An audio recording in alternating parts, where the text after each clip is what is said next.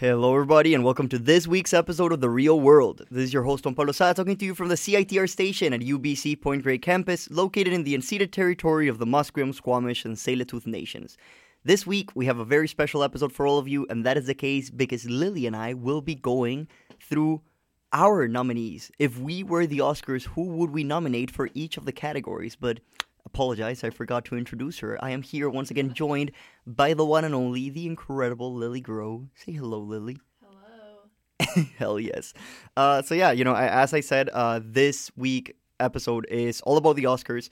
Uh, we're going to be talking about the Oscars, but you know, sometimes the Oscars get it wrong. You know, sometimes the Oscars don't nominate the right movies from our perspective.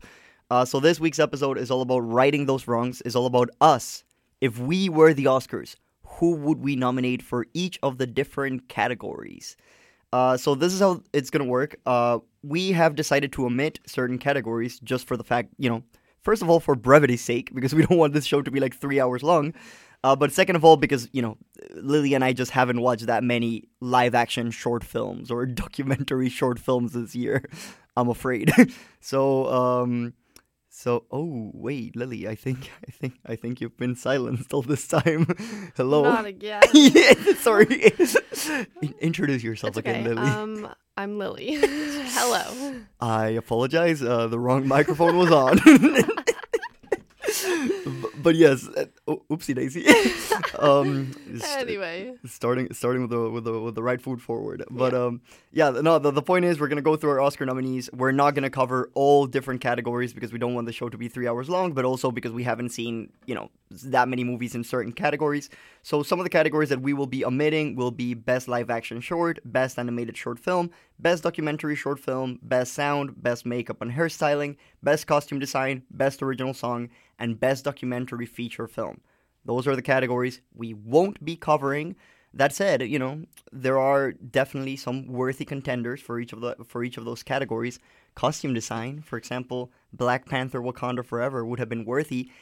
Avatar The Way of Water, you know, incredible costumes from Deborah L. Scott, who I interviewed in Take One actually. oh, Uh, no, she she killed it. Her costumes for Avatar: The Way of Water were absolutely incredible, and there are so many nuances for doing costumes for a movie that is CGI. Because you know the costumes that she made for Avatar are costumes that are going to end up being realized, like in in a CG version, like in a digital world. So, you know, talking to her about all the different nuances of creating those co- those costumes and making them first for real, and then translating them into a CG world, absolutely amazing. Deborah L. Scott huge shout out to you and your work. You're absolutely incredible.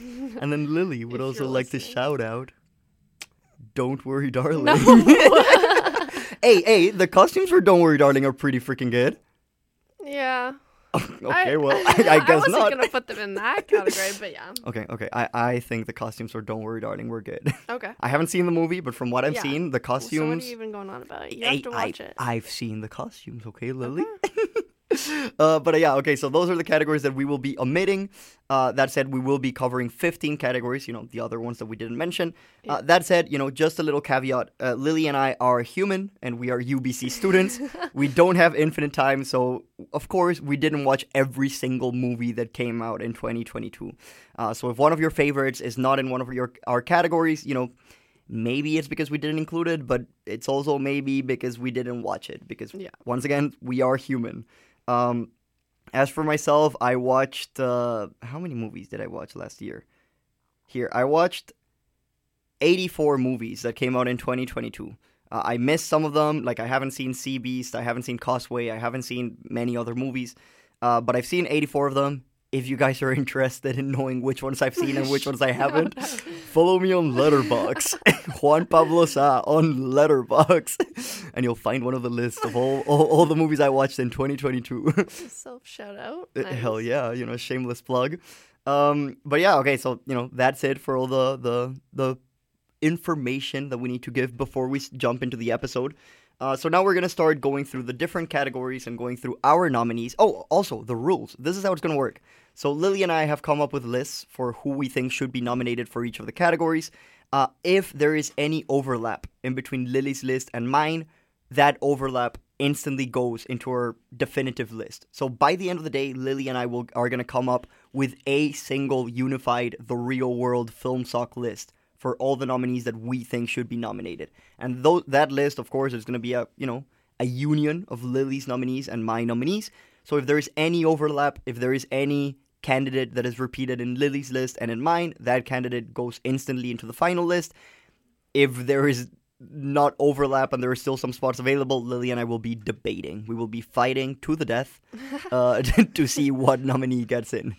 Um, do you agree with that, Lily? Yeah, sound. It's only fair like that. Uh, yes, yes. You might not leave the studio in one piece, but you know that's Yeah, the is what it is. Oscar season. hell yes. Uh, but okay, now uh, before we jump into our different categories, we are gonna go into our little musical break. And for music for this episode, Lily and I decided to make you guys listen to the songs that are nominated for Best Original Song at this year's Academy Award. Uh, and we're going to start with the first song, which is Applause from the movie Tell It Like a Woman, which is Our music and lyrics by Diane Warren. Lily and I have no idea what the hell Tell It Like a Woman is. Nope. Wait, I I'm have, excited to hear the song. uh, me too. uh, but I mean, hey, that's the power of Diane Warren. She writes a song, it will, it will get nominated, even if it is from a movie that no one has even heard of. but yeah, anyways, uh, without further ado, here is Applause from Tell It Like a Woman. Recognize who you are. Sometimes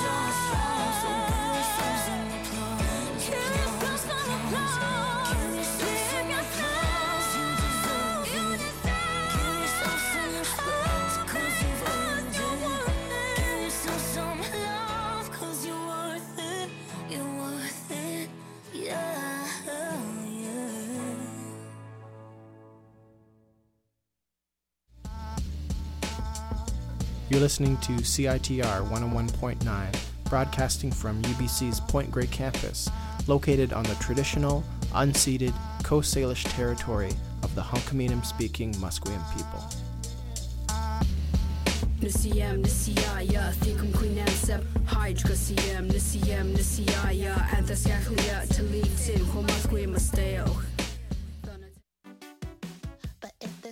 Are you looking for ways to be a part of the community through low stakes opportunities like volunteering? What about making friends that are really cool or have some common interests? Well, I'm here to tell you that at CITR you can come volunteer at Volunteer Wednesdays, happening every other Wednesday from 12 to 3 with a really fun activity each time, like making signs or button making. Not only is it a great break from outside stress, but a great opportunity to be a part of the community. For more information, you can visit CITR's Instagram page at CITR and Discorder.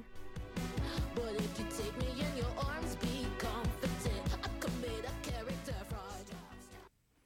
Welcome back to the Reel Whirled. This is your host, Juan Pablo Sa, talking to you from the CITR station at UBC Point Grey campus, located in the unceded territory of the Musqueam, Squamish, and Tsleil-Waututh Nation. I hope you'll enjoy that musical break, but now it is time to jump into our main topic of the week, which is if we were the Oscars, who would we nominate for each of the different categories? So, we will start with the first category that we will cover, which will be Best Original Score. Lily, do you want to begin by telling us your nominees, or should I begin by going through my top five? You start. Hell yeah. okay, also, something I forgot to mention is um, so for those of you who don't know, each category has five nominees except for Best Picture. Okay, so we are going to come up with five nominees for each category, not four, not six, five. And then for Best Picture, we're coming up with 10 nominees. Okay, it's those are the mandatory amounts. So, you know, that's what we're doing. We are playing by the Academy's rules. So, for Best Original Score, these are the five nominees um, that I propose. These are the ones that I put forward. I will begin by saying that I am very saddened by the fact that I had to leave out two of my favorite scores of the year. Uh, first of all, Guillermo del Toro's Pinocchio. Such a beautiful, beautiful score that truly captures the, the, the poetic beauty of a fairy tale story.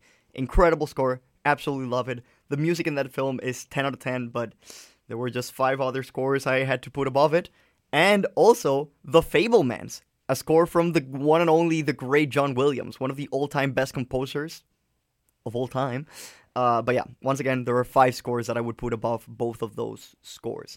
So, for me, my first nominee for Best Original Score would be the score of All Quiet on the Western Front, which is composed by Volker Bertelmann. I am so sorry, Volker, if I mispronounce your name. Uh, have you seen All Quiet on the Western Front, Lily? No, I haven't. Okay, well, it's it's it's a very haunting, depressing war movie, Yeah. and I think the score is one of the main reasons why it is so haunting and depressing. The score is is yeah, it's it's a score that is always present. It brings you down. There have there's like this weird sound. There's like bwah, like out of nowhere that just make it so much more intense. Um, yeah, it really captures the intensity of war. It really accentuates the emotions and the stakes that we're watching on screen. It it you know yeah, it's it's it's an incredible incredible score that I think perfectly captures the hecticness of fighting in World War One, and that's the main reason why it is one of my five nominees. Then my number four is actually the score of Nope by Michael Abels. So Nope, for those of you who don't know, that is the newest horror movie from writer and director Jordan Peele, who previously directed Get Out and Us. And the score for Nope, once again, composed by Michael Abels, which I whom I saw live earlier last year. Um, yeah, he, he came to Vancouver for the Vancouver International Film Festival, and he actually, with the Vancouver Symphony Orchestra, he played pieces of music from his films, including pieces of music from Nope, and it was just an incredible experience. Michael Abels, absolute master. And what I love the most about the score from Nope is, you know, just how he's able to blend different mm-hmm. genres and sounds that we commonly associate with other genres of movies into this one incredible score. Like the score for Nope has like pieces of sci-fi music because you know, al- okay, spoiler alert, aliens in Nope. Uh, but yeah, it, it has like this sci-fi undertones. It also has this western undertones because you know Nope takes place you know in the American West and there are cowboys and, and, and horses and and yeah, it's like this weird blend between horror, mystery, thriller, sci-fi, western, and it all comes together in this beautiful mishmash that is just absolutely incredible. I, I love the score for Nope. Now, my third score that I would nominate for Best Original Score is the score from Woman Talking, uh, composed by Hildur Gudnadottir. I'm so sorry, Hildur. You're absolutely incredible. Uh, for those of you who don't know, Hildur Godin, Godad, Godad, Hildur. For those of you who don't know, Hildur composed the score for Joker, and I, I that is generally one of the best scores I've ever listened to in my life. And her score for Women Talking is once again absolutely incredible. Uh, I don't love the movie, but the score is without a doubt a 10 out of 10. Now, my fourth nominee for Best Original Score is, of course, how can I leave it out? The score for The Batman by Michael Giacchino. Hell yeah. Michael Giacchino, absolutely incredible composer. For those of you who don't know, this is a guy who worked with Pixar for so many movies. He composed the iconic Up song, you know, the, Oh, the- the- you know the the first 15 minutes of the movie when Carl and Ellie are living their life and growing old together. Mm-hmm. The beautiful score that made everyone cry. Okay, he composed it. He also composed The Incredibles, Inside Out, Ratatouille. Absolutely amazing composer. And with the Batman, he brings it. He freaking brings it. And you know, composing a score for the bat for for a Batman movie is not an easy task because so many talented composers have already done amazing work in this area. You know, you have Danny Danny Elfman, yeah, Dan. You have Danny Elfman, you know, composing music for Tim Burton's Batman movies. You have Hans Zimmer, the one and only Hans Zimmer, composing music for the Dark Knight trilogy. And now Michael Giacchino just came in this space and wrote a score that is so different but so unique and so authentically Batman. Like I would generally go as far as to say that I think Michael Giacchino composed the single greatest Batman score I've ever listened to. Like it's so iconic. That first scene when Batman is walking out of the shadows and you just hear the bum bum bum bum bum bum bum. So good, Lily. So freaking good. you don't- get it. And then my, my my fifth and final nominee for best original score is how how could I not nominate it? Of course, it's the score for Babylon Okay, from okay, I was waiting. Justin. Hurwitz. Uh, yeah, it's generally one of the best scores I've ever listened to ever in my life. You know, I, I listened to it this morning as I was taking a shower. I listened to it when I was in my bike coming here to the radio station to record this episode. Yeah. Uh, but yeah, Lily, any thoughts on any of my five nominees? Okay. I don't think I have seen the first three. Amazing. The Batman. I can I can see where you're coming from. Hell yeah. And then I we've talked about we definitely agree on Babylon. So yeah, yeah. What about you, Lily? I what are your five nominees? I don't know if these are like properly in order. um but yeah, I don't know. It was a tough decision. I don't even know if I have an order. I'll just No I'll say them like they are here. They're not super intentional. But my first one I wrote down was the Babylon one. Hell yeah. I listen to it all the time. It's so magical. Brings you into the world that Manny and Nelly are in so perfectly. It just it's really beautiful. It's matches kind of goes with the La La Land. Everyone loves that one as well. I listen to this one all the time. It's like my alarm for when I wake up every morning. Is Really? Nelly and Manny's theme. And it's just so cute. Like I love that one. And then I like how like they have these like different changes and then it's like the one where they go into the cave and it's like you can hear like their theme in it, but like they just like layer on like all this like intense stuff too to kind of like give it a twist because like they're still there, but like they're going deeper and deeper into like this creepy world and like they take the song and they give it that creepy twist. Like, you know, I, I love that. Hell yes. Very cool.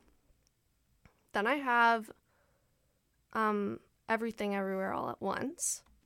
I really, really like this one. I was listening to it again recently, and it's just so unique and so different than like so many of the scores that I've liked, and I think I don't know that have made it to be nominated and stuff like that. It's just got something so cool about it that is perfect for the movie in that like it's balancing so much chaotic energy, but also the some of the songs are also very like grounding and like melancholy and sad and it's like you'd expect to feel like really so jumpy like going back and forth between those two feelings of such chaos and like you're on the verge of like in the song like some explosion is about to happen but then it also like drops back and like retreats into like something that really like settles you and then i think that's like the one that was nominated this is a life is very like slower and yeah so i think it's so cool how this this score like balances that and how well that goes with the movie because the movie is just something about life and love and relationships and things like that. But it's also like the craziest shit I've ever seen. So yes. yeah, I think that does a cool job of it. Um, then I have Banshees of Mm. Sharon. I really like this one. I don't really know. I'm not familiar with the. So this is Carter Burwell. No idea. Um, not super familiar. I really liked it though. I I score went cool with the pace of the movie. Just like has that mysterious vibe. Just like these like ding Mm. dings, like slow kind of build up. Hell yes. I loved it. And then I just watched. Surprise! I watched Pinocchio. you did? yep. Oh, I know. I put it off for so long, and I finally did, and I put it in mine. It didn't make it in yours, so wow! damn. Look where we are. Lily. tables have turned, but mostly because I found out that it's Alexander. I don't know if it's like supposed to be like have a little French like twist on it, but it's like Alexander Desplat. Yes, yes, yes, yes. And like this guy's like my biggest idol ever. Like I've never touched an instrument in my life, but like I want to be him when I grow up. Like he's amazing. So he's done like Little Women, which like you Mm, know is like one yeah. of my all time favorite favorites.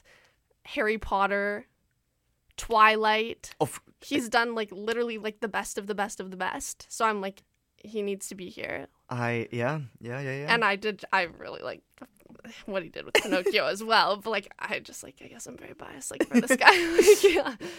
I love. Um, I've listened to like all of his, all of those ones at least. I guess he's done a few more that I haven't seen, but yeah, and then I what- liked the film. We'll get into that later because I just watched it like last night. I'm so. very excited to talk about it. okay.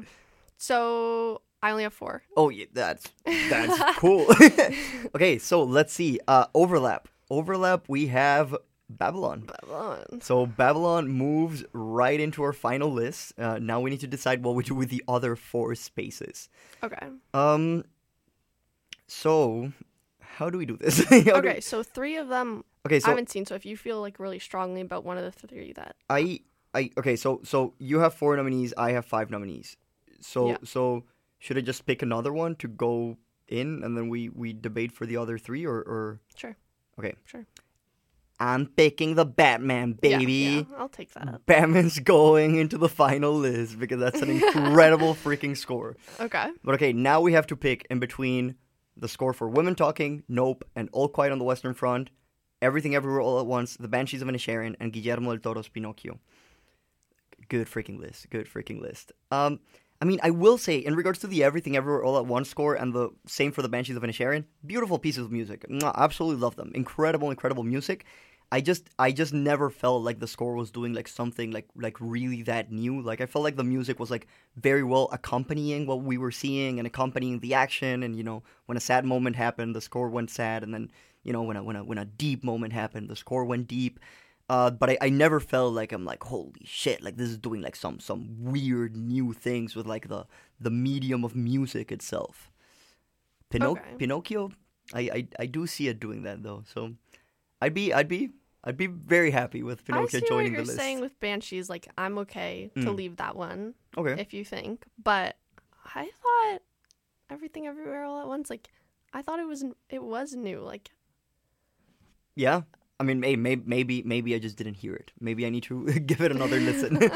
but uh, okay, so let's do this. Let's let's move everything everywhere all at once, and Pinocchio into Okay. the final list. So then that that brings us to Babylon, the Batman, everything everywhere all at once, and Guillermo del Toro's Pinocchio. And now we have Aw. one final space.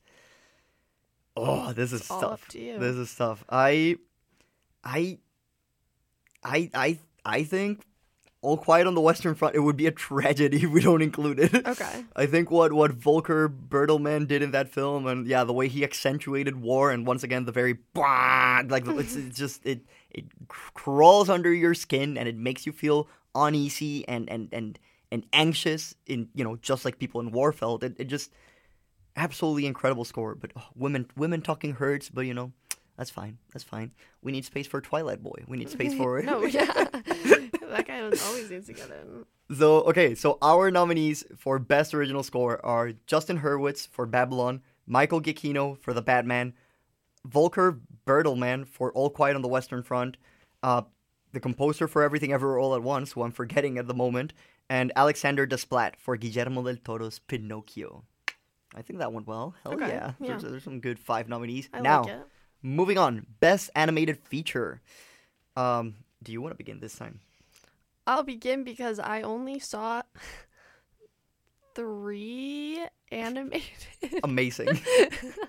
last year. Um, I don't know why, but um, I put two of them in, so that's all I have to offer. what happened with the third one? Oh, the third one was Minions. Okay, yeah, I, I get it. I get it. Makes sense now. I mean, like I'll put it in if you want. No, like- no, don't don't put in Minions, please. okay, so I only have two, and they are Marcel the Shell, Uh huh. and this was like made it. I don't know, top five, top six, maybe. I don't know, on just like my favorite of 2022. So I just think it was Uh huh. obviously it's not like I had many options to pick from, but that's okay. I really like this one, and then Pinocchio. So those are all I have to offer for this. Now tell me what you thought about Pinocchio, Lily. We haven't talked about it. I really well like. So the animation is just so cool. Like I just yeah, I don't really watch. I haven't really seen that many animation, but like all of the details. I guess we were talking about this recently with like what you're working on. Um, but like all of the details, like you just look closely, bring yourself closer to the screen. You're like, oh my gosh, like there's so many tiny things like you would never even notice that are like put into this world, and I can't even imagine like how much, like how close attention they have to pay for like it's incredible all of the it's the intricacies um yeah Hell yeah. Well, I, I completely agree with everything you said about uh, Marcel the Shell with Shoes On and Guillermo del Toro's Pinocchio. Uh, I do have five nominees, and both of your nominees are within my five nominees. So I'm guessing we'll just go with my five. yeah so what are your Uh, so my number five is Apollo 10 and a half, A Space Age Childhood, which is the newest rotoscoped animated film from director Richard Linklater, who did the Before trilogy, Before Sunrise, Before Sunset, and Before Midnight. Uh, three of my favorite romance, like love movies I've ever seen in my life. They made me cry so much. Um, Richard Linklater also directed Boyhood, which is an incredible feat of cinema, where you know he he shot a film in the in the time span of 14 years. Uh, he also directed Waking Life, which is an incredible rotoscoped animation that I would highly recommend. Um, and this film, Apollo 10 and a half, is once again another rotoscoped animation, and it is very much a slice of life, a slice, ooh, a slice of life film about the director Richard Linklater growing up in America, like you know, in the 60s, in the time of the space race. You know, when you know people were trying to get to space, NASA was trying to get to the moon, and it's it's an incredible film that in a way it feels this film feels like a time capsule it feels like you just opened up a box from the 1960s and you're like trying to figure out how these people lived uh, it's a beautiful film i really really like it i don't love it i have some small issues with it but I, I, I do think it's a great film so that's my number five then my number four is pixar's turning red uh, pixar has had some rough couple of years, I guess, for the past couple of years. Some of their movies haven't been the greatest. Lightyear. uh, but apart from that, I, I do think Turning Red is like one of their strongest films in recent years. I, I love Turning Red. I think it's a beautiful, beautiful film. I applaud Pixar for trying something new, trying to blend together the Pixar aesthetic and Pixar storytelling with like anime sensibilities and like highly expressive emotions and characters who are very expressive and very emotional and I think it's a story that has you know a lot of subtext. You know, I'm I'm not a woman. Maybe Lily could have a different experience watching this, but you know, this movie is about a a woman growing up in Toronto in the 2000s, and you know, yeah, becoming adolescent and and growing up and becoming a woman, and you know, it's it's not hard to see what the red panda symbolizes. Like you know, it's it's a red panda after all. Um, but it's a very beautiful story with some great symbolism, some great action scenes, and I think the third act of Turning Red is absolutely insane. It's like bonkers. It's like anime levels insane. Of like a giant animal kaiju thing, laser beams, people singing, like it, it's astral realms and like spirits. It, it- I, I love it. I love the ending of Turning Red. Uh, beautiful film. I do think it's one of Disney's best in the past couple of years. Um, love it. Now, my number three is Puss in Boots: The Last Wish, a film that has no business being as good as it is. I went into Puss in Boots with like the lowest expectations ever. I- I don't. Have you seen the previous Puss in Boots film? no it's it's like fine. It's like okay. and like the Shrek films were absolute masterpieces. Shrek 1 and 2, mwah, love them. 10 out of 10. Incredible, incredible movies. Shrek Shrek the 3rd, we don't talk about that one. Okay. and Shrek, Shrek Forever After, it's like fine. And then Puss in Boots was like fine, but you know, not great. So I, I went into this one expecting like, you know, like more of the same. But no, boy, boy no. Uh, Puss in Boots The Last Wish is an incredible script with some of the best action I saw in the entire year. Uh, this movie's animated in a style similar to the one of Spider Man Into the Spider Verse. The animation is incredible, Yeah, the visuals are crisp. And it's also one of the few animated movies we've had in recent years with a absolute banger villain. You know, I, I was telling Lily about this the other day on the bus. Yeah, But- what was the there are three villains in this movie, and they are all absolutely incredible. You know, Jack Horner, freaking Goldilocks, played by Florence Pugh, Oh, yeah. and the Three Bears, and then also Death. Genuinely, Death. You know, the the, the wolf who's Death, one of the greatest villains in animated movies ever. I absolutely love Puss in Boots: The Last Wish. Incredible, incredible movie. Wow. Um, then my number two, Marcel the Shell with Shoes On. You know, we've talked enough about this film. Okay. Absolutely beautiful. It is a movie that is deceptively simple. It is a movie that is small in size but big in heart. Um, it makes you feel, you know, it's it's a simple story, but it, it, it, it really hits you where it's worth. And then Guillermo del Toro's Pinocchio. What what else can I say about this movie? I, I, I love Del Toro, one of my favorite directors of all time. Uh, the Pinocchio story has so much potential, and we're going to talk about the Pinocchio story in a future category. Uh, maybe best adapted screenplay, maybe, maybe.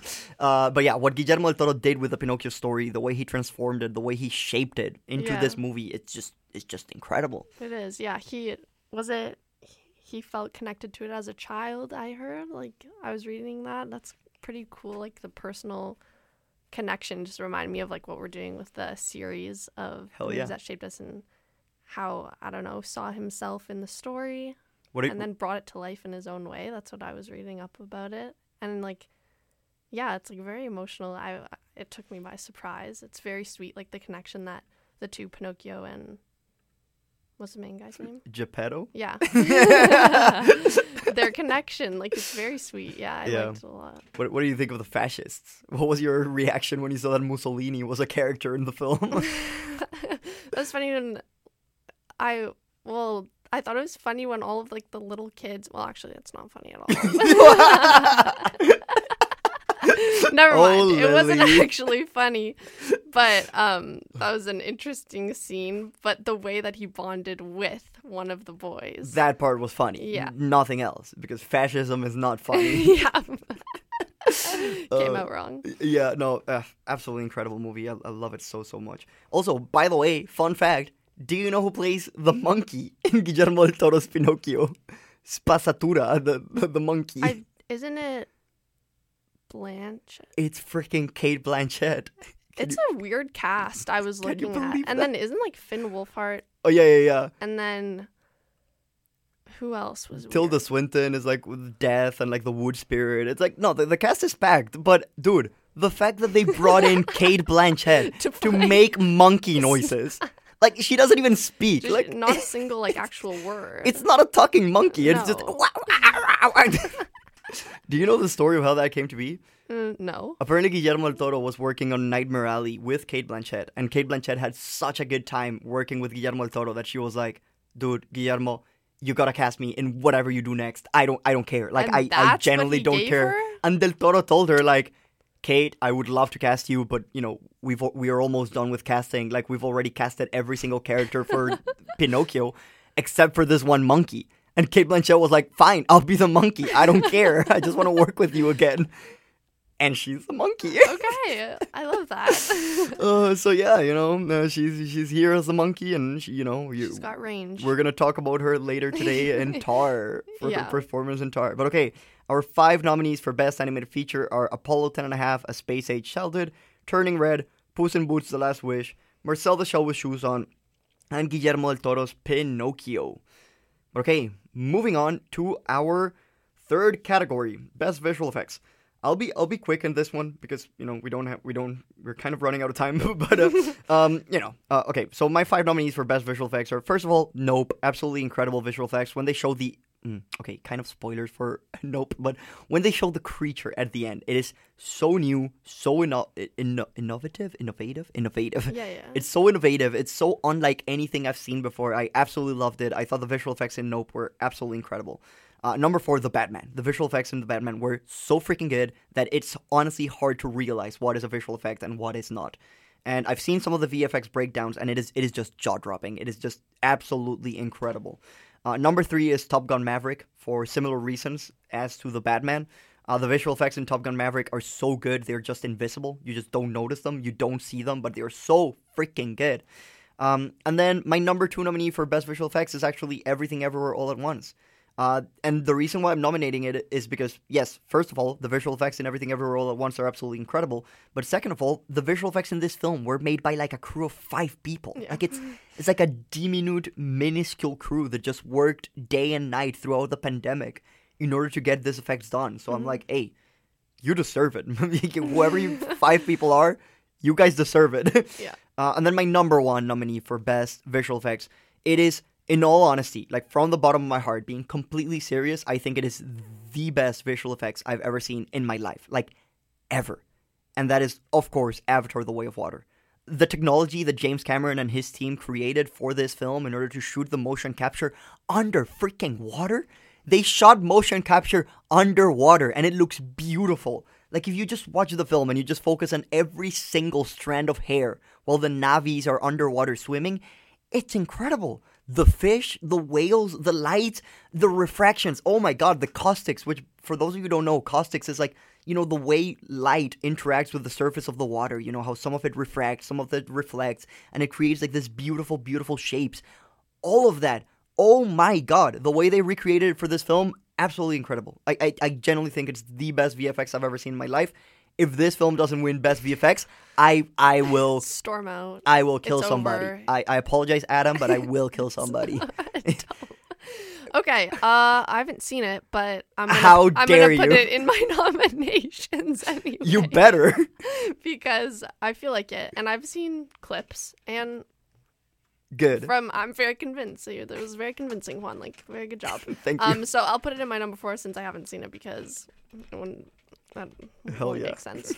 And then I just have Top Gun Uh, hi, hell yeah, Lily. and then the Batman in my number one. Like that's all I've got for this one. I wasn't. I guess everything everywhere all at once. I like agree with you on that. But these are Perfect. those are the ones that like stood out. I guess I wrote them down very seamless as you were talking about. Hell yeah. Okay, do you have any objections against Nope, or should we move Nope along with the group? Because we have, Do we have another option? we have, yeah. Well, there are, yeah. You, you can, you can vote for Doctor Strange in the Multiverse of Madness if you want. no, we have Avatar: The Way of Water, Everything Everywhere All at Once, Top Gun: Maverick, and The Batman. We're missing a fifth spot, which I, I argue should be Nope, but I, I don't know if you have any other option. Do you want to argue for Black Panther: Wakanda Forever? No, you can you can do nope. Hell yes, five out of five, baby. Yeah. no, don't worry, Lily. I'll remember this. I'll remember start, this in like, future categories. okay, yeah. Uh, but okay, best production design. You know, this one. Let's let's also try to be quick in this one. But um, okay. so you know, production design once again is like sets, set buildings. Like what movie was was had the best mise en scène? Like everything that's in the frame, everything that's in the scene. Hell Yes. yes. Uh, you know what movie was better at recreating a specific time period, a specific mood, a specific place, a specific moment? And do you want to start with your five nominees? Lily? yeah, I'm gonna start with "Don't Worry, Darling" Oh, for their the Hell yeah. interior design of the house. I liked it. I'm glad. Um, so there. Next, yeah, I don't really want to talk about that movie like too much because I think like the whole thing was I liked the house and this might be the only one that You know, I'm gonna from- put it in for. So From what I've seen, they also recreated like the 50s aesthetic. Like, you know, it's, yeah, like the like cars. the 50s interior. Okay, yeah, the cars as well. And then just like it's kind of this roundabout of houses Mm. and like it's very like symmetrical and trimmed and manicured and obviously that goes along with like this perfect world. And so it's very clean and they sh- it shines through with like the way when they have those shots where it's the whole kind of roundabout showing of where all of them live and all of like these perfect little houses with their perfect little cars. Um And then the insides of the houses are very beautiful. Hell yeah. Um, next, okay, these are out of order. Actually, I'm gonna say white noise. Whoa! Here we go. It's not high up for me, but I'm also like obsessed with like all of the colors I've talked about. Like I was just like visually, I think is what kept me going throughout this long movie that is confusing and just kind of a little bit weird. Is a little bit. I was able to kind of stay drawn into it because of the way that it was designed. I love the colors. The grocery store like is so cool. They keep Yeah. kind of circling back to that spot, and it's just like I- don't even know how to describe it. Like just perfect. Like everything about it. I I like it. It was very like visually like aesthetic. Yeah. Next, Babylon. Hell yes. I love it. I love when like they're in the field like filming. Yeah. Those are like Yeah. the it's insane.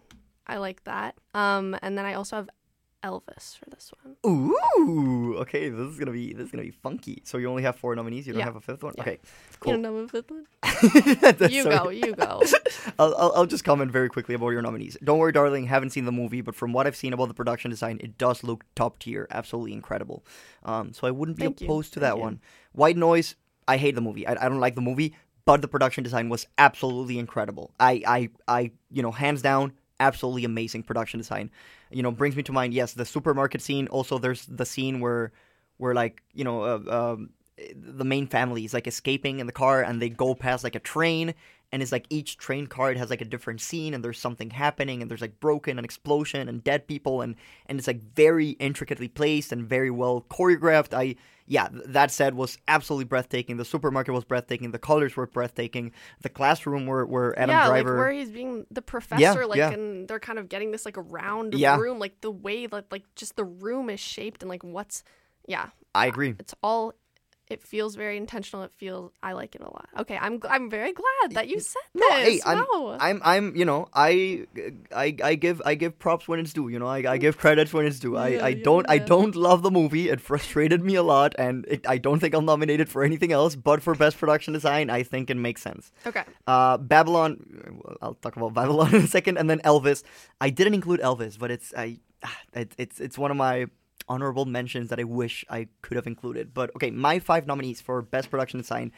Uh, my first one is actually a bit outside the box. Like you wouldn't associate this with production design, but I would argue Guillermo del Toro's Pinocchio had absolutely incredible production design. Like when you think of production design, you think of like yes, making a yeah, set Yeah. you know but when you make a set like for a live action film like yes you have control about what is in your set but you don't have that much control. Like you know if if, if you want a mountain here in the middle of nowhere you can just you can't just create a mountain Yeah. you know you, you have to work with what you have. But with stop motion animation you literally have control over every single centimeter of the set. You want a tree you build the tree. You want a mountain you build the mountain. You want the moon to be bigger you make the moon to be bigger. And it, once again the attention to detail that you just highlighted when you talked about Pinocchio, all of that it, in the set, like you know, you see every single line, every single wood carving, every single detail, the stones. the- It's it's absolutely beautiful. I think the sets in Guillermo del Toro's Pinocchio are absolutely breathtaking, and the fact that they're miniatures shouldn't turn anyone away from voting for them for best production design. Okay. Um, then my number four is The Batman. Uh, you know, I've talked about this before, but I generally think this movie, 2022's The Batman, is the movie that best captured what Gotham truly is like. like Ooh, Gotham is meant to be this pool for villainy and crime. And in the previous Batman movies, like yes, Gotham has been cool. Like you know, in Tim Burton's Batman movies, Gotham was cool.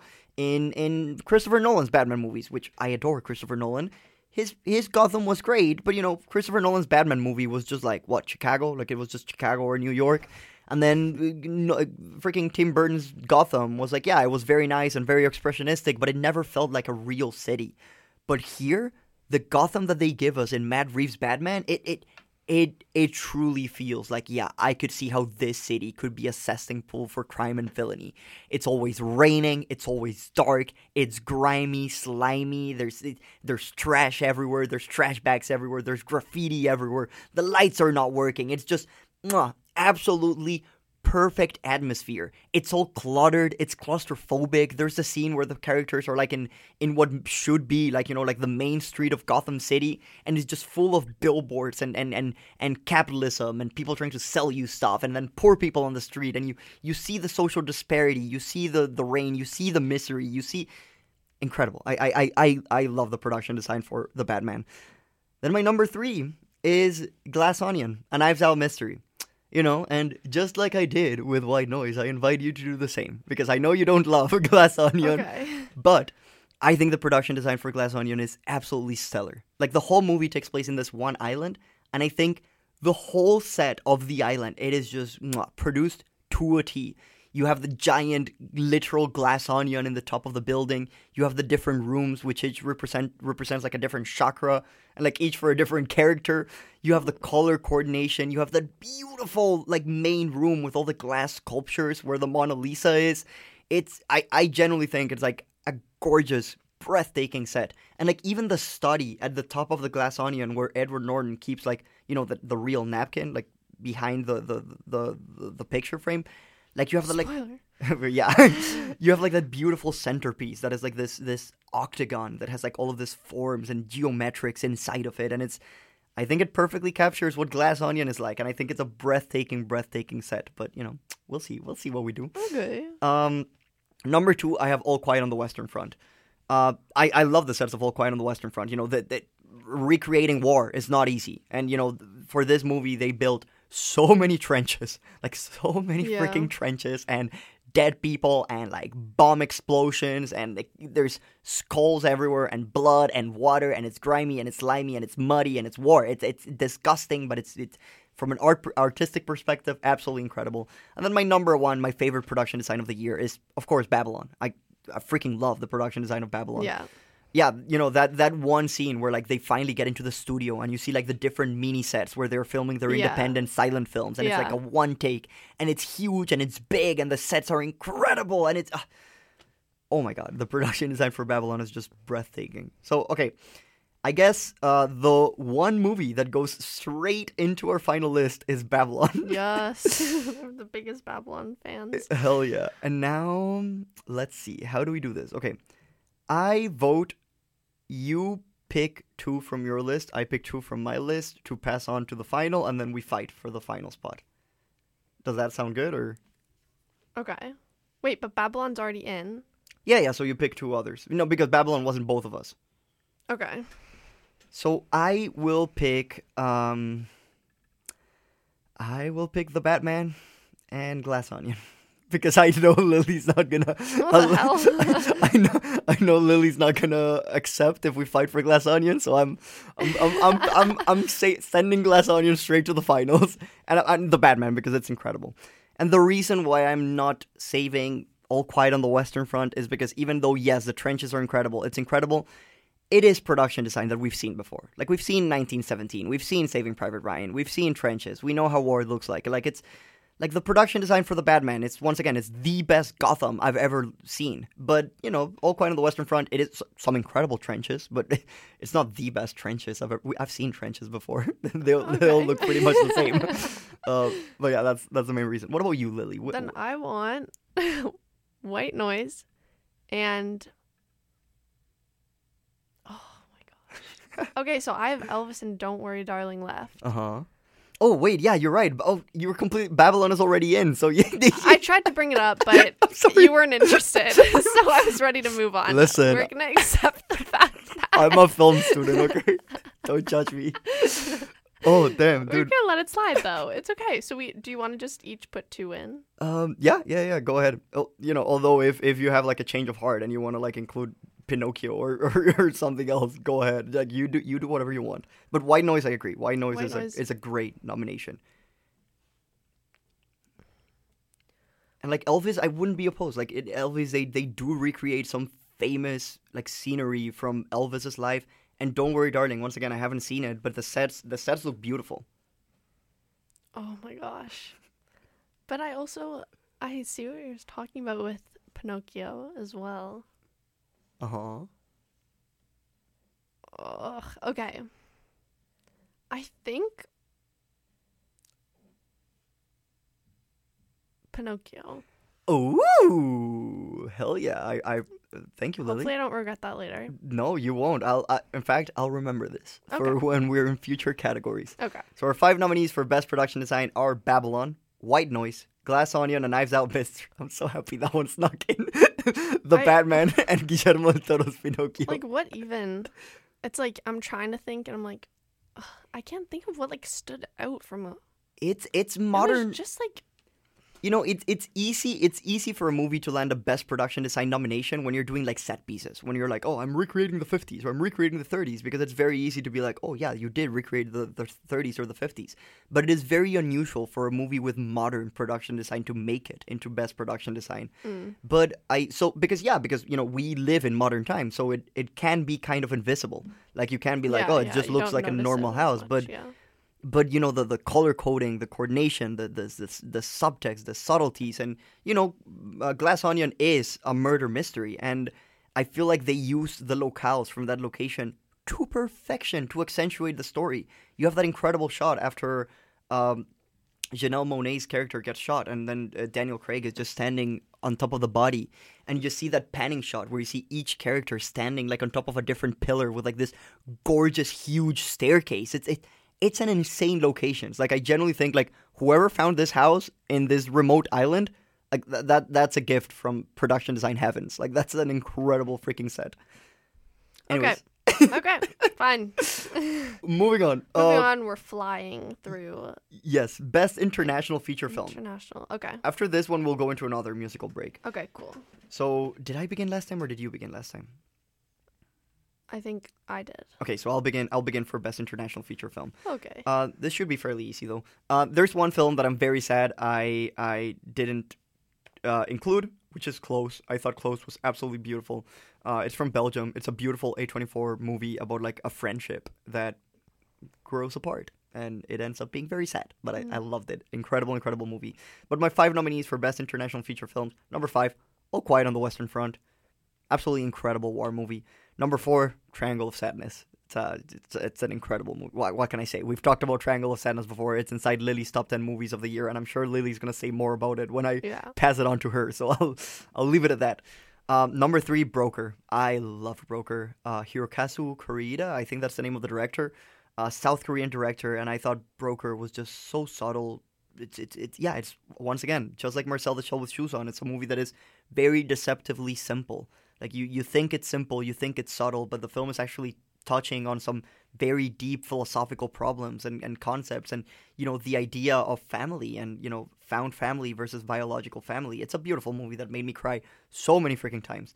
Then number two argentina 1985 dude hell yeah. Let's go latino people.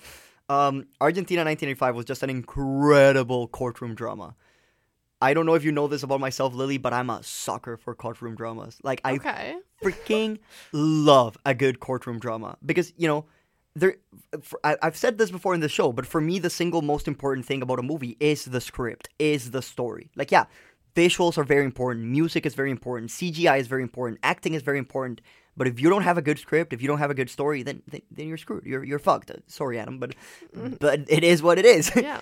and you know if if if you have a great courtroom drama, the script is going to be amazing because the lines of dialogue are going to be amazing, and there's nothing better than the, seeing these different people with different philosophical ideals just fighting and verbally, and it's oh my god, it's so intense. I love courtroom dramas. I love Aaron Sorkin's films, uh, The Trial of Chicago Seven. I love uh, uh, freaking Witness for the Prosecution. Uh, I'm blanking on so many more, but I I do love courtroom dramas, I swear. And yeah, Argentina 1985 is another incredible courtroom drama. This time coming from Latin America, which makes me very proud. I love that movie. And then my number one, uh, the film that I would vote for best international feature film is Decision to Leave. Decision to Leave is just Yes. an absolutely incredible movie. And it was completely not given the attention it deserved. It was so snubbed. But okay, Lily, what are what are your five? I have What your three? I three guess. right now. I guess. Um, I have okay, not even really in particular order because like I just like adore all three of these. I have Broker. I watched that one more recently. I love the story. I watched it with my sister, which was like Aw. a really nice experience. Um, we've also like grown up with um, foster siblings in the house, like basic almost my whole life, and so it was really interesting to see the story play out about like chosen families and biological families. And like there's kind of one line that kind of tied it all together for me something about like making them realize that it wasn't because she didn't love her baby i guess. And like she came back for the baby and it didn't have to do with love but just circumstance of like why she was having a hard time this mother. Um and so i thought that was really beautiful the way they talked about that. And then also just the story of like these kind of like mismatched people like coming together. How can you not like melt at those types of stories? And you can see like all of them have these like different connections to each other and like who's taking on this like paternal role and like the young like the little comedian guy like and like the way they all interact with each other to form this family together like through this journey searching for family but like along the way they had each other and yeah it was really really sweet. I liked it a lot. Completely agree. um and then i have triangle of sadness. Loved the movie. I thought it was so funny. It was. weird little dark comedy type thing.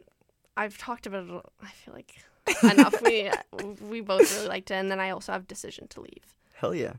Okay, so um, I guess we'll go with with my five, which includes your three. Yeah. So our five nominees for best international feature film are Decision to Leave, Broker, Triangle of Sadness, Argentina 1985, and All Quiet on the Western Front. so good Now we are gonna go into our little musical break, but bef- uh, and you know when we come back from musical break, we will talk about the next categories, starting with best film editing. But okay, uh, here is the song. But oh, okay, okay. So we're playing another song that is nominated for best original song at this year's Oscars. yeah Uh, we just played Applause from Diane Warren from the movie Tell It Like a Woman, which is Lily's favorite movie of 2022. Um, I'm kidding, we haven't even seen it. uh, and now we are going to play, of course, Hold My Hand by Lady Gaga from the masterpiece that is Top Gun Maverick. And here it is.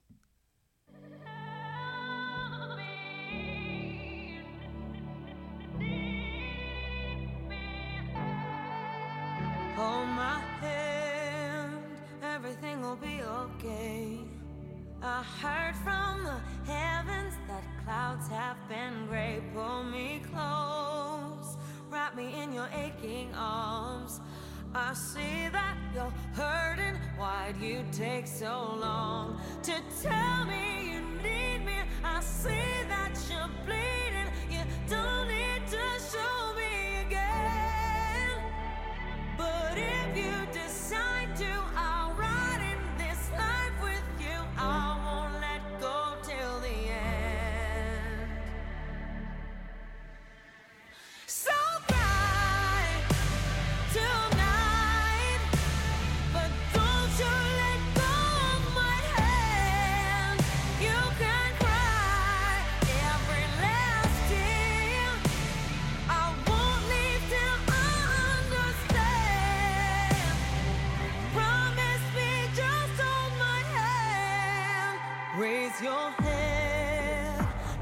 into my wishful eyes. That fear that's inside you will lift, give it time. I can see everything you're blind to now. Your prayers will be answered. Let God whisper how to tell me you need me. I see that you're bleeding. You don't need to show me again. But if you decide to, I'll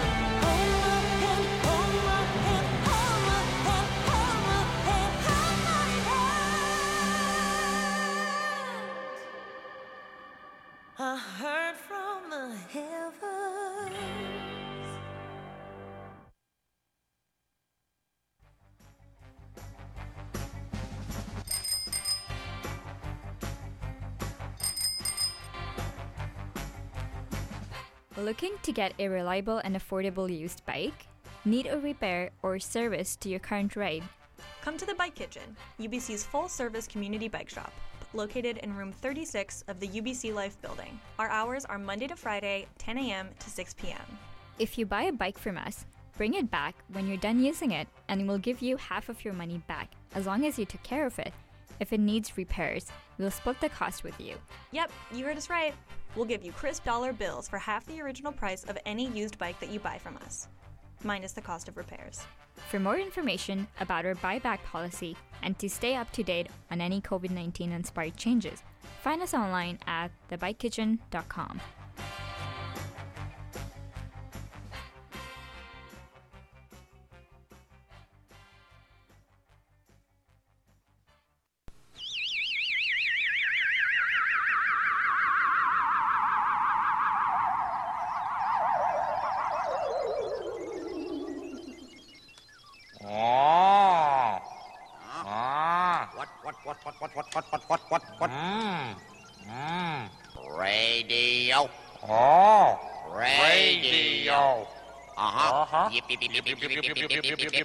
CITR 101.9 FM Vancouver.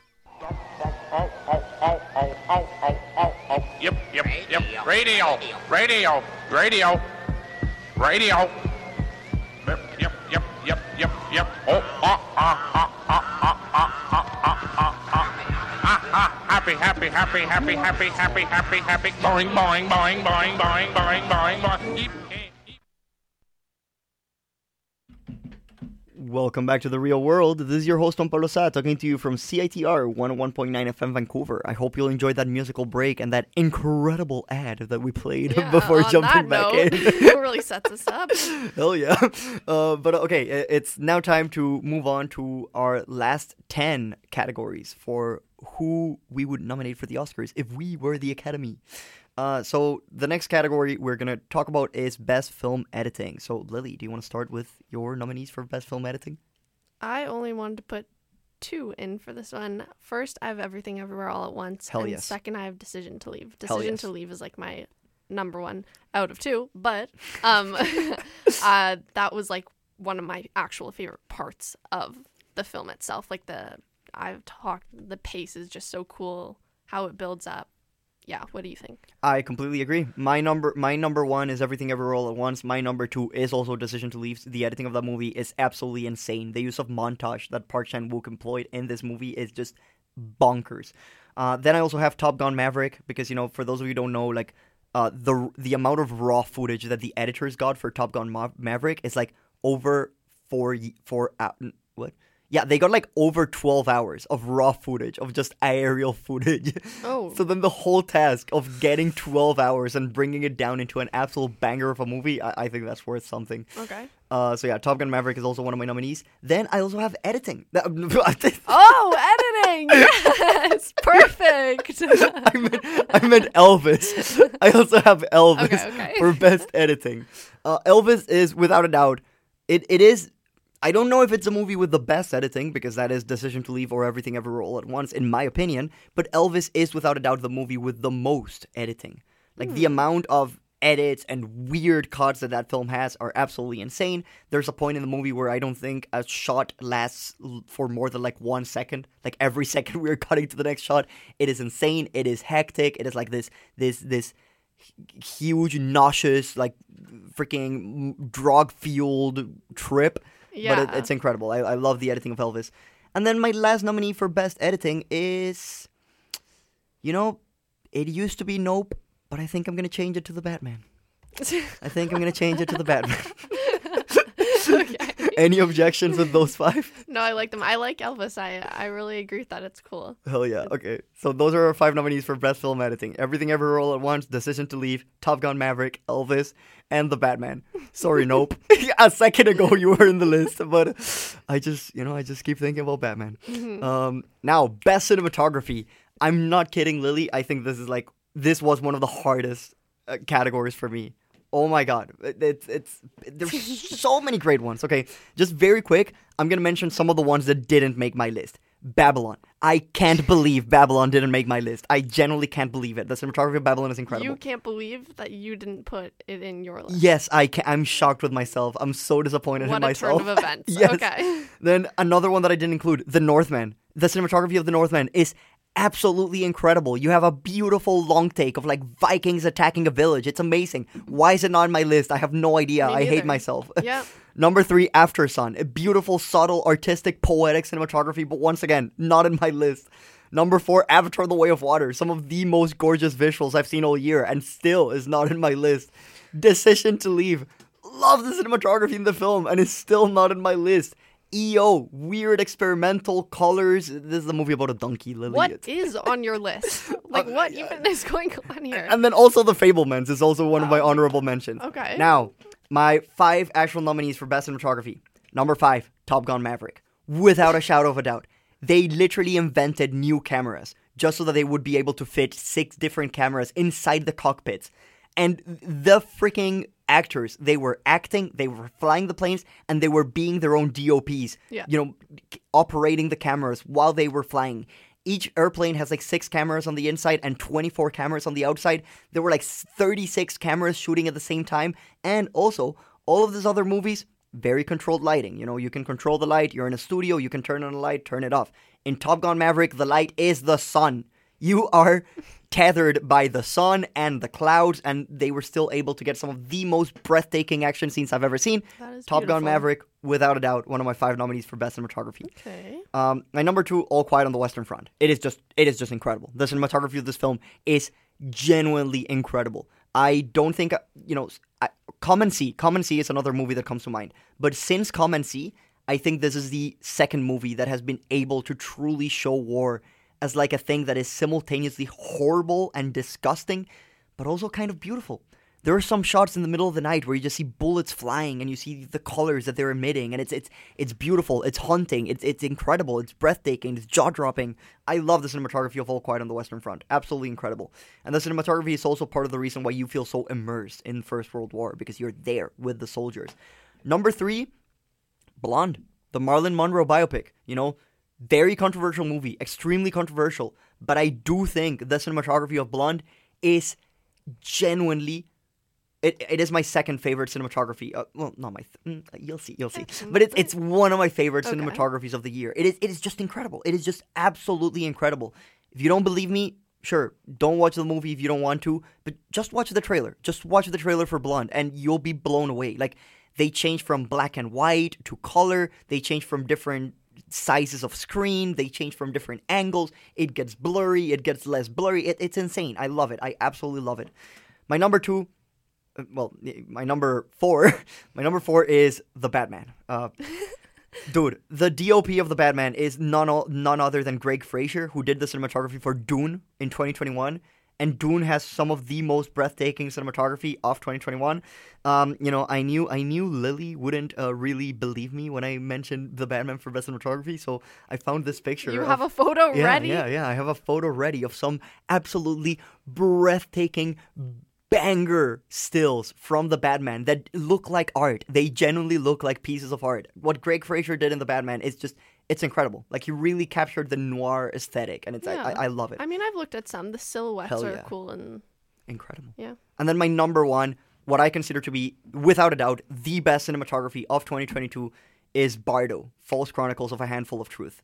Uh, this is the newest film by director Guillermo, uh, no, no, not Guillermo, Alejandro, Alejandro González Iñárritu, uh, another great Mexican filmmaker. And the cinematography of Bardo is just, it's just bonkers. It's just insane. Absolutely freaking incredible. Okay, that, that's it for me. Lily, what about you? okay. Number five, I have Tar. Ah, yes. Uh, No, even did you even honorable mention? I didn't that? even Okay. honorable mention. The angles are cool. they are. Uh, You're in these like um really interesting shape because in the places where they play the music, I don't even know how to describe that place, but the shape of them and the audience, and then I yes, the shape of them and the audience. I agree. the Northman. Oh yes. the fight scene at the end, towards the end. And then like when they're also trekking off to leave and these got these like extreme like long shots of them just like in these hills. I was like, "Oh my gosh, like Yeah. That's I love I love that. White noise. Yeah, yeah, I, I knew it was coming. Best cinematography. Um, just the colors, the switch up of like it's so like fluorescent, like lighting in some of them.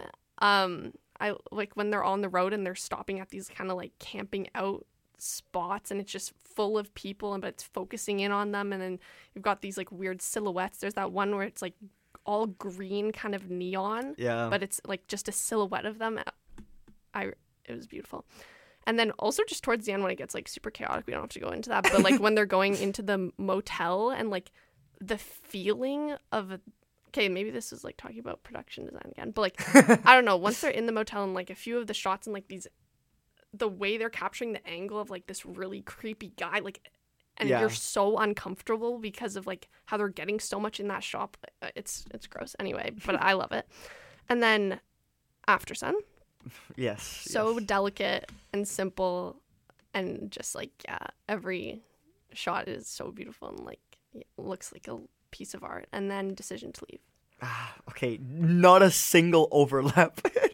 oh but the mountains and like the n- nature Okay, of the let's see. landscape we need we need uh and then even when they're in the city and they're in these markets okay, let, let's Okay. let's do something. Let's uh, we don't have a single overlap, so let's i'm putting my top two in. Uh, let's let's, let's do okay I'll, I'll start with my favorite. So our, our fa- like our, our number fine. our number ones go in like our number ones go in. Yeah, yeah. my number one is bardo false chronicles of a handful of truth. I think that's the best cinematography of last year so i'll push that one in. What about you lily? what, what's your favorite?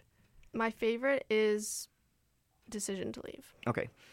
So bardo and decision to leave are in yeah, yeah, okay now lily what's your number two my number two is after sun right now but that like yeah That is that is very fair.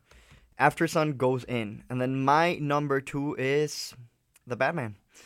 The Batman goes in, and okay, now oh I, I can't believe this. Like, okay, i kind of want the northman now now we need to fight for the final spot, and it's in between Tar, the Northman, White Noise, or Blonde, All Quiet on the Western Front, or Top Gun Maverick.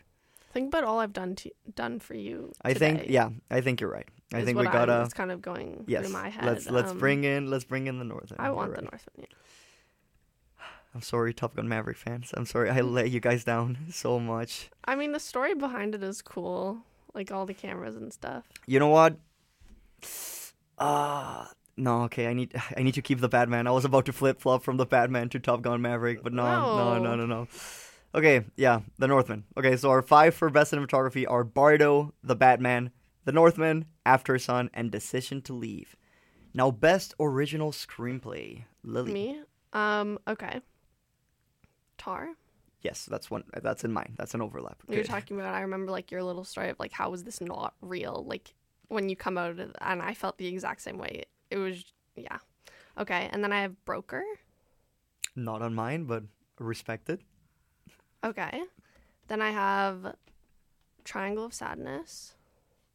Not on mine, but very much respected. Banshees. it is on mine. Okay, and then Everything Everywhere All at Once. That one's also on mine. Okay. Okay, so we have three overlap. Uh, my top three are Everything Everywhere, The Banshees of Inisherin, and Tar. The other two that I have are Barbarian, which is a horror movie that I thought was absolutely incredible, and it really messed with like the the form, like yeah, with with the form of horror movies itself. Like the movie completely changes into a completely different story halfway through, and I thought it was uh, incredible. I loved it. It also manages to walk this fine balance in between being horror but also comedy, and it, it does it perfectly. Where like you never feel like the horrific moments are like undercut by the comedy, and you never feel like the comedic moments are undercut by the horror. I, I love it. And then my last nominee for best uh, original screenplay is Argentina 1985, which once again it's an incredible courtroom drama. I love courtroom dramas. This fucking di- oh, sorry, Adam. Freaking dialogue in courtroom dramas is amazing. so those are my five nominees. But So we're each. I think we each pick one. Yeah. I yeah, I want Triangle of Sadness. That is very fair. I mean, yeah, it's not. We've seen we're seeing some stuff like come up with similar stories. Like it's not a super uncommon thing. We're making fun of these types of things more and more lately. But I I like the segments. I like what he did with it. It's it's unique. I completely agree. And then uh, in between Barbarian and Argentina 1985, I'm picking Barbarian. Okay. So our five for best original screenplay are Everything Everywhere All at Once, The Banshees of Inisherin, Tar, Barbarian, and Triangle of Sadness. Now, best adapted screenplay. I will begin. Girl, I did not know what to do for this. Go. you can go. Go. Take it away. Um. Okay. So my last one, I think it's one you're gonna agree with. My my my my first for best adapted screenplay is Marcel the Shell with Shoes On. Marcel the Shell with Shoes On, for those of you who don't know, is adapted from three short films that came out in YouTube like in the early 2000s. And I thought the script, like the way this movie adapted those three short YouTube videos and turned them into a feature length, almost two hour long film, is absolutely incredible. Like when you watch those short films, like you never think, like, oh yeah, there is enough material for a two hour movie. Like, no, that was my main concern. Coming to this movie, I was like, how the hell are they gonna stretch this short three minute cute sequences into a two hour movie? And they freaking did. And I thought the script of Marcel was very subtle, was very understated, was very beautiful, was very poignant. It never it, it never felt like, okay, like you've done this already, move on. Like it was always fresh, it was always innovative. I love that screenplay. So yeah, Marcel the Shell with Shoes On is one of my five. Then my number four is The Batman. Gen- genuinely No way. a perfect adaptation of the Batman comics. Like it's it's an it's it does everything that an adaptation should do. It keeps what works in the comics and it makes something better. It innovates. It adds new stuff. It, it it's amazing. It's such a freaking good script and it's such a good adaptation of the Batman comics. It's so faithful to what made that character special. I love the Batman script. Number three, Glass Onion and Knives Out Mystery.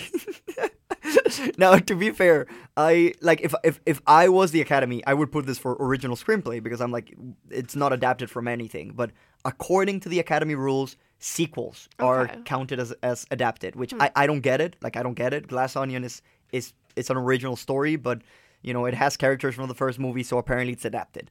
Um, but yeah, I think it's an incredibly clever whodunit with like some great twists and turns, some great red herrings, and you know, once again, we've talked about this before, but I think the move, the script, it, it, the movie itself is a glass onion. You know, it, it, it makes you look at all of these different p- possibilities and all of these different dead ends, but you never realize that, you know, just like with a glass onion, the the answer was always at the front of your face for the entire time. Okay. I love that script.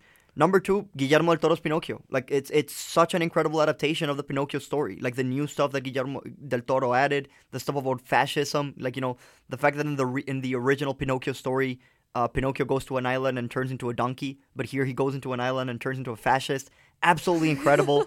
um, adding all the stuff about death, I, I, I love it. I, I I love what he did with the script. And then my number one, my favorite adapted script from last year, is She Said a movie that I'm very sad has gone under the radar and not enough people have seen it. This is once again a movie telling the real life story about the reporters who broke the Harvey Weinstein story, the story about all the horrible things that this guy did in Hollywood.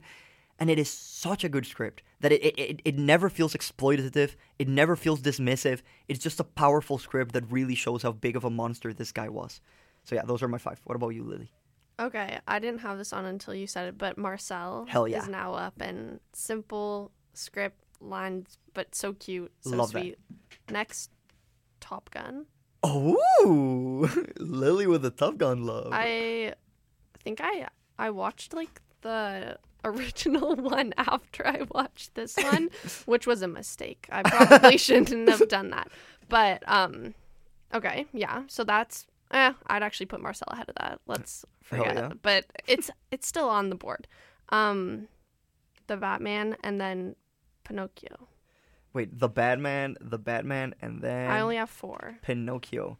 Okay, uh, I like what they did like um with death what you're saying adding just such like different aspects in I don't want glass onion though like that's like I don't want it in Okay, so let's let's um, so yeah, uh, our three overlaps are Pinocchio, the Batman, Marcel the Shell with shoes on. So there are two spots available.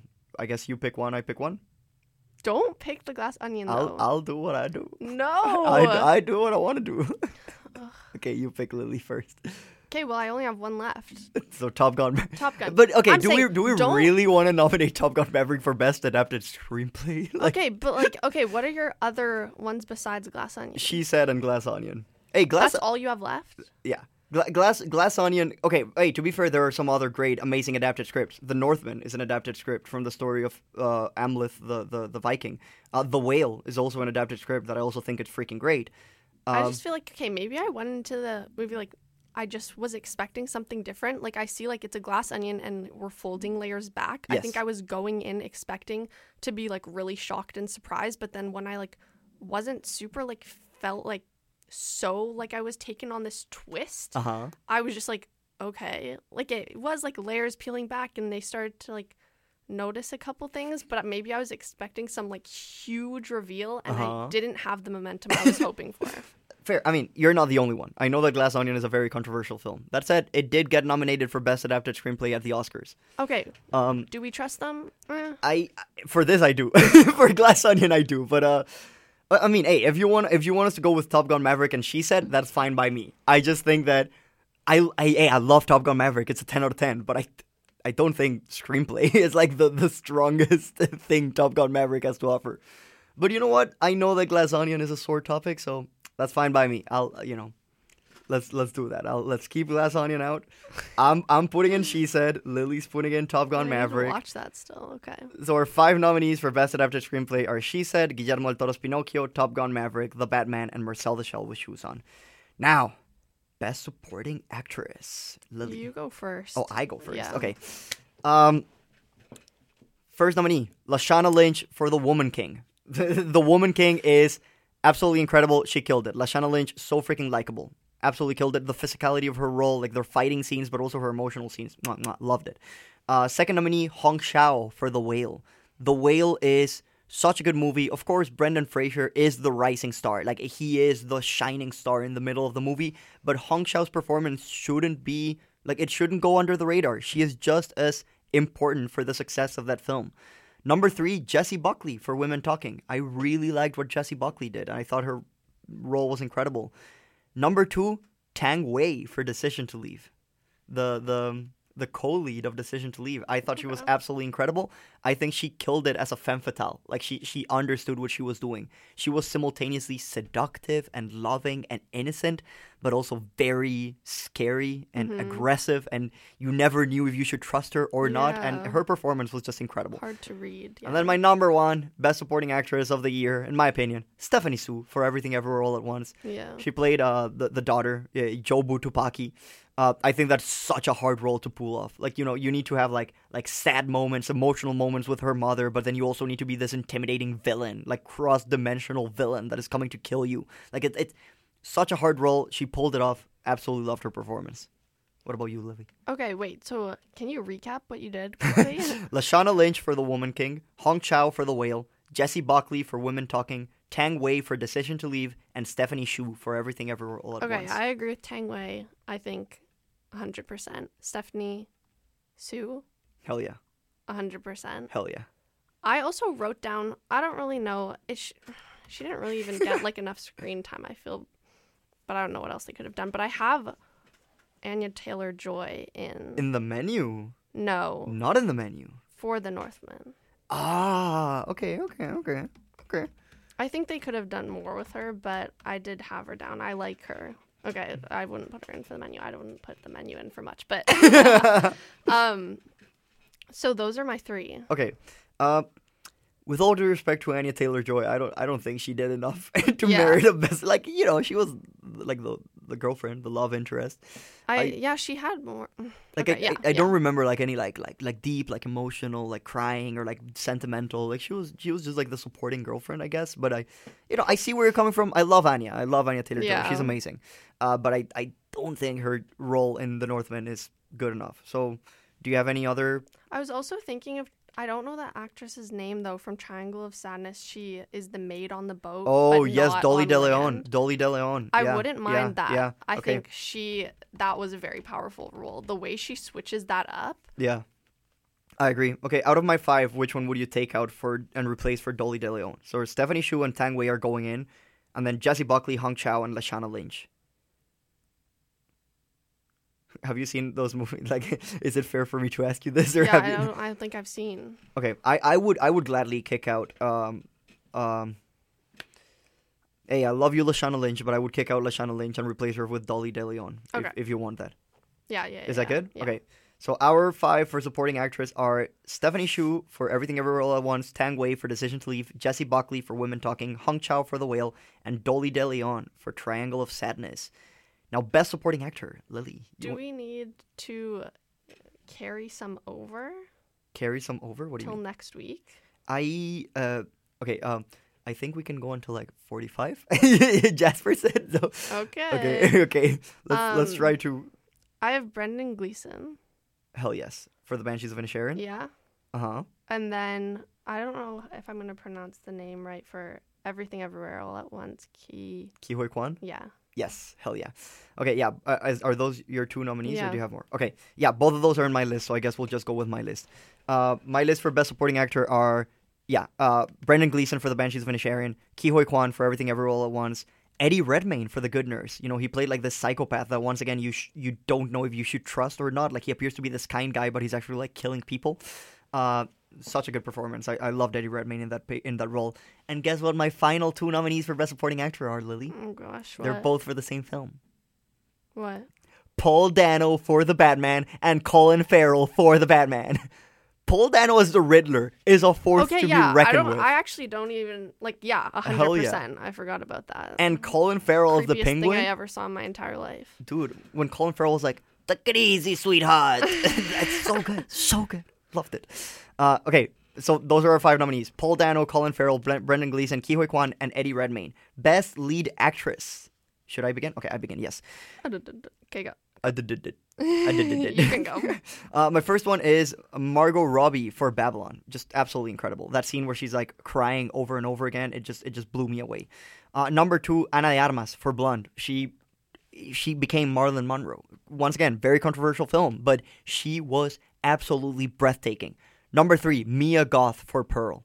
Generally one of the greatest performances of last year, and it's a shame that the Oscars have like this weird bias against horror movies, uh, because she she deserves it. Like she deserves to be there. Her performance is incredible. She has like a seven minute monologue where it's just her talking to the camera while she's breaking down and crying. The end credits of the film, Lily, is just her smiling, looking at the camera, and as time goes by, her smile becomes more and more demented and deformed.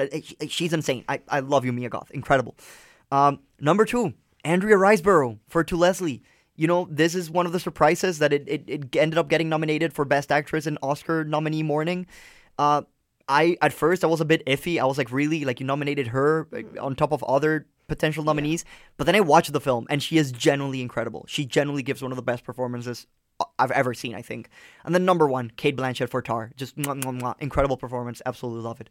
What about you, All Lily? right, I have Michelle Yeoh. Yeah, that's one of the ones that it hurt me to not include, but I have Margot Robbie. hell yeah. So here we have our little overlap, and then Cate Blanchett, Hell yes. amazing. It was incredible this year in that role, and then Ana de Armas. ah, And my number one, I thought she was amazing. Like, oh, I don't even know what the movie would be without her. she was phenomenal. who? Ana de Armas. Oh, that's your number. Oh, I'm so Yeah. surprised. Hell yeah, Lily. Okay, so overlap: Cate Blanchett for Tar, Ana de Armas for Blonde, and Margot Robbie for Babylon.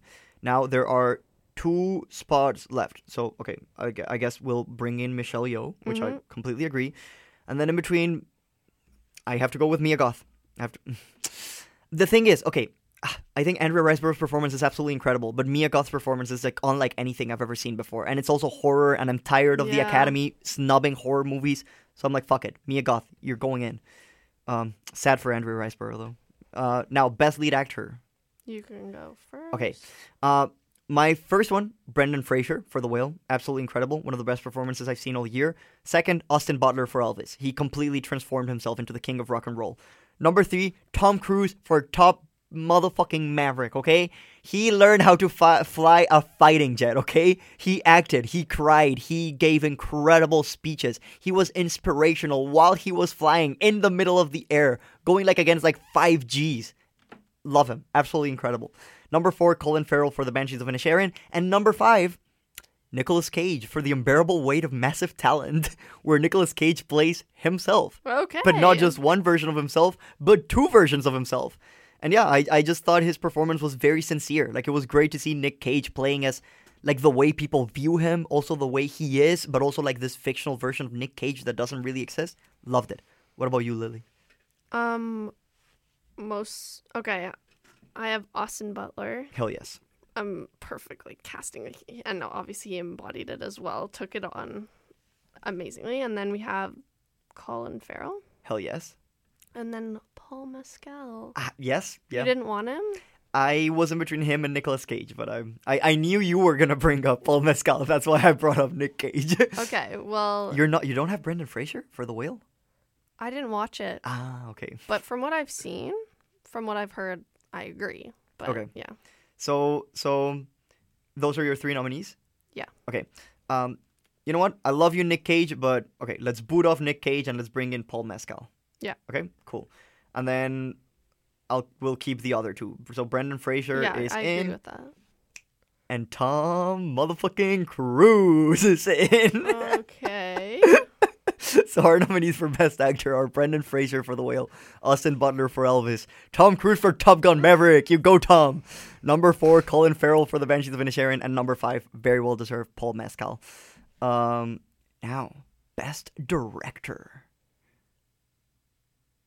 You want to begin, Lily, or should I begin? i'll begin Hell i have yeah. charlotte wells Oh yeah, that's not in mind, but yeah, they, very well deserved. and then i've got Charlotte Wells for what movie, Lily? after sun Hell yeah.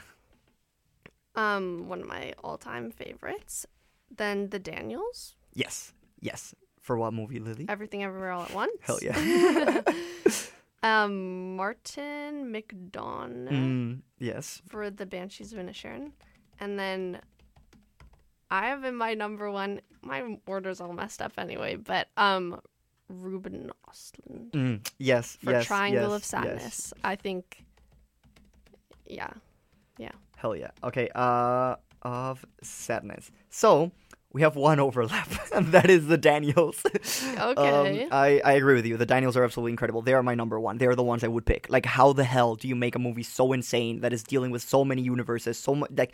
That's incredible. It's such a well directed movie. Absolutely love what the Daniels did. Uh, my number two is Todd Fields for Tar. I thought that movie was incredibly well directed.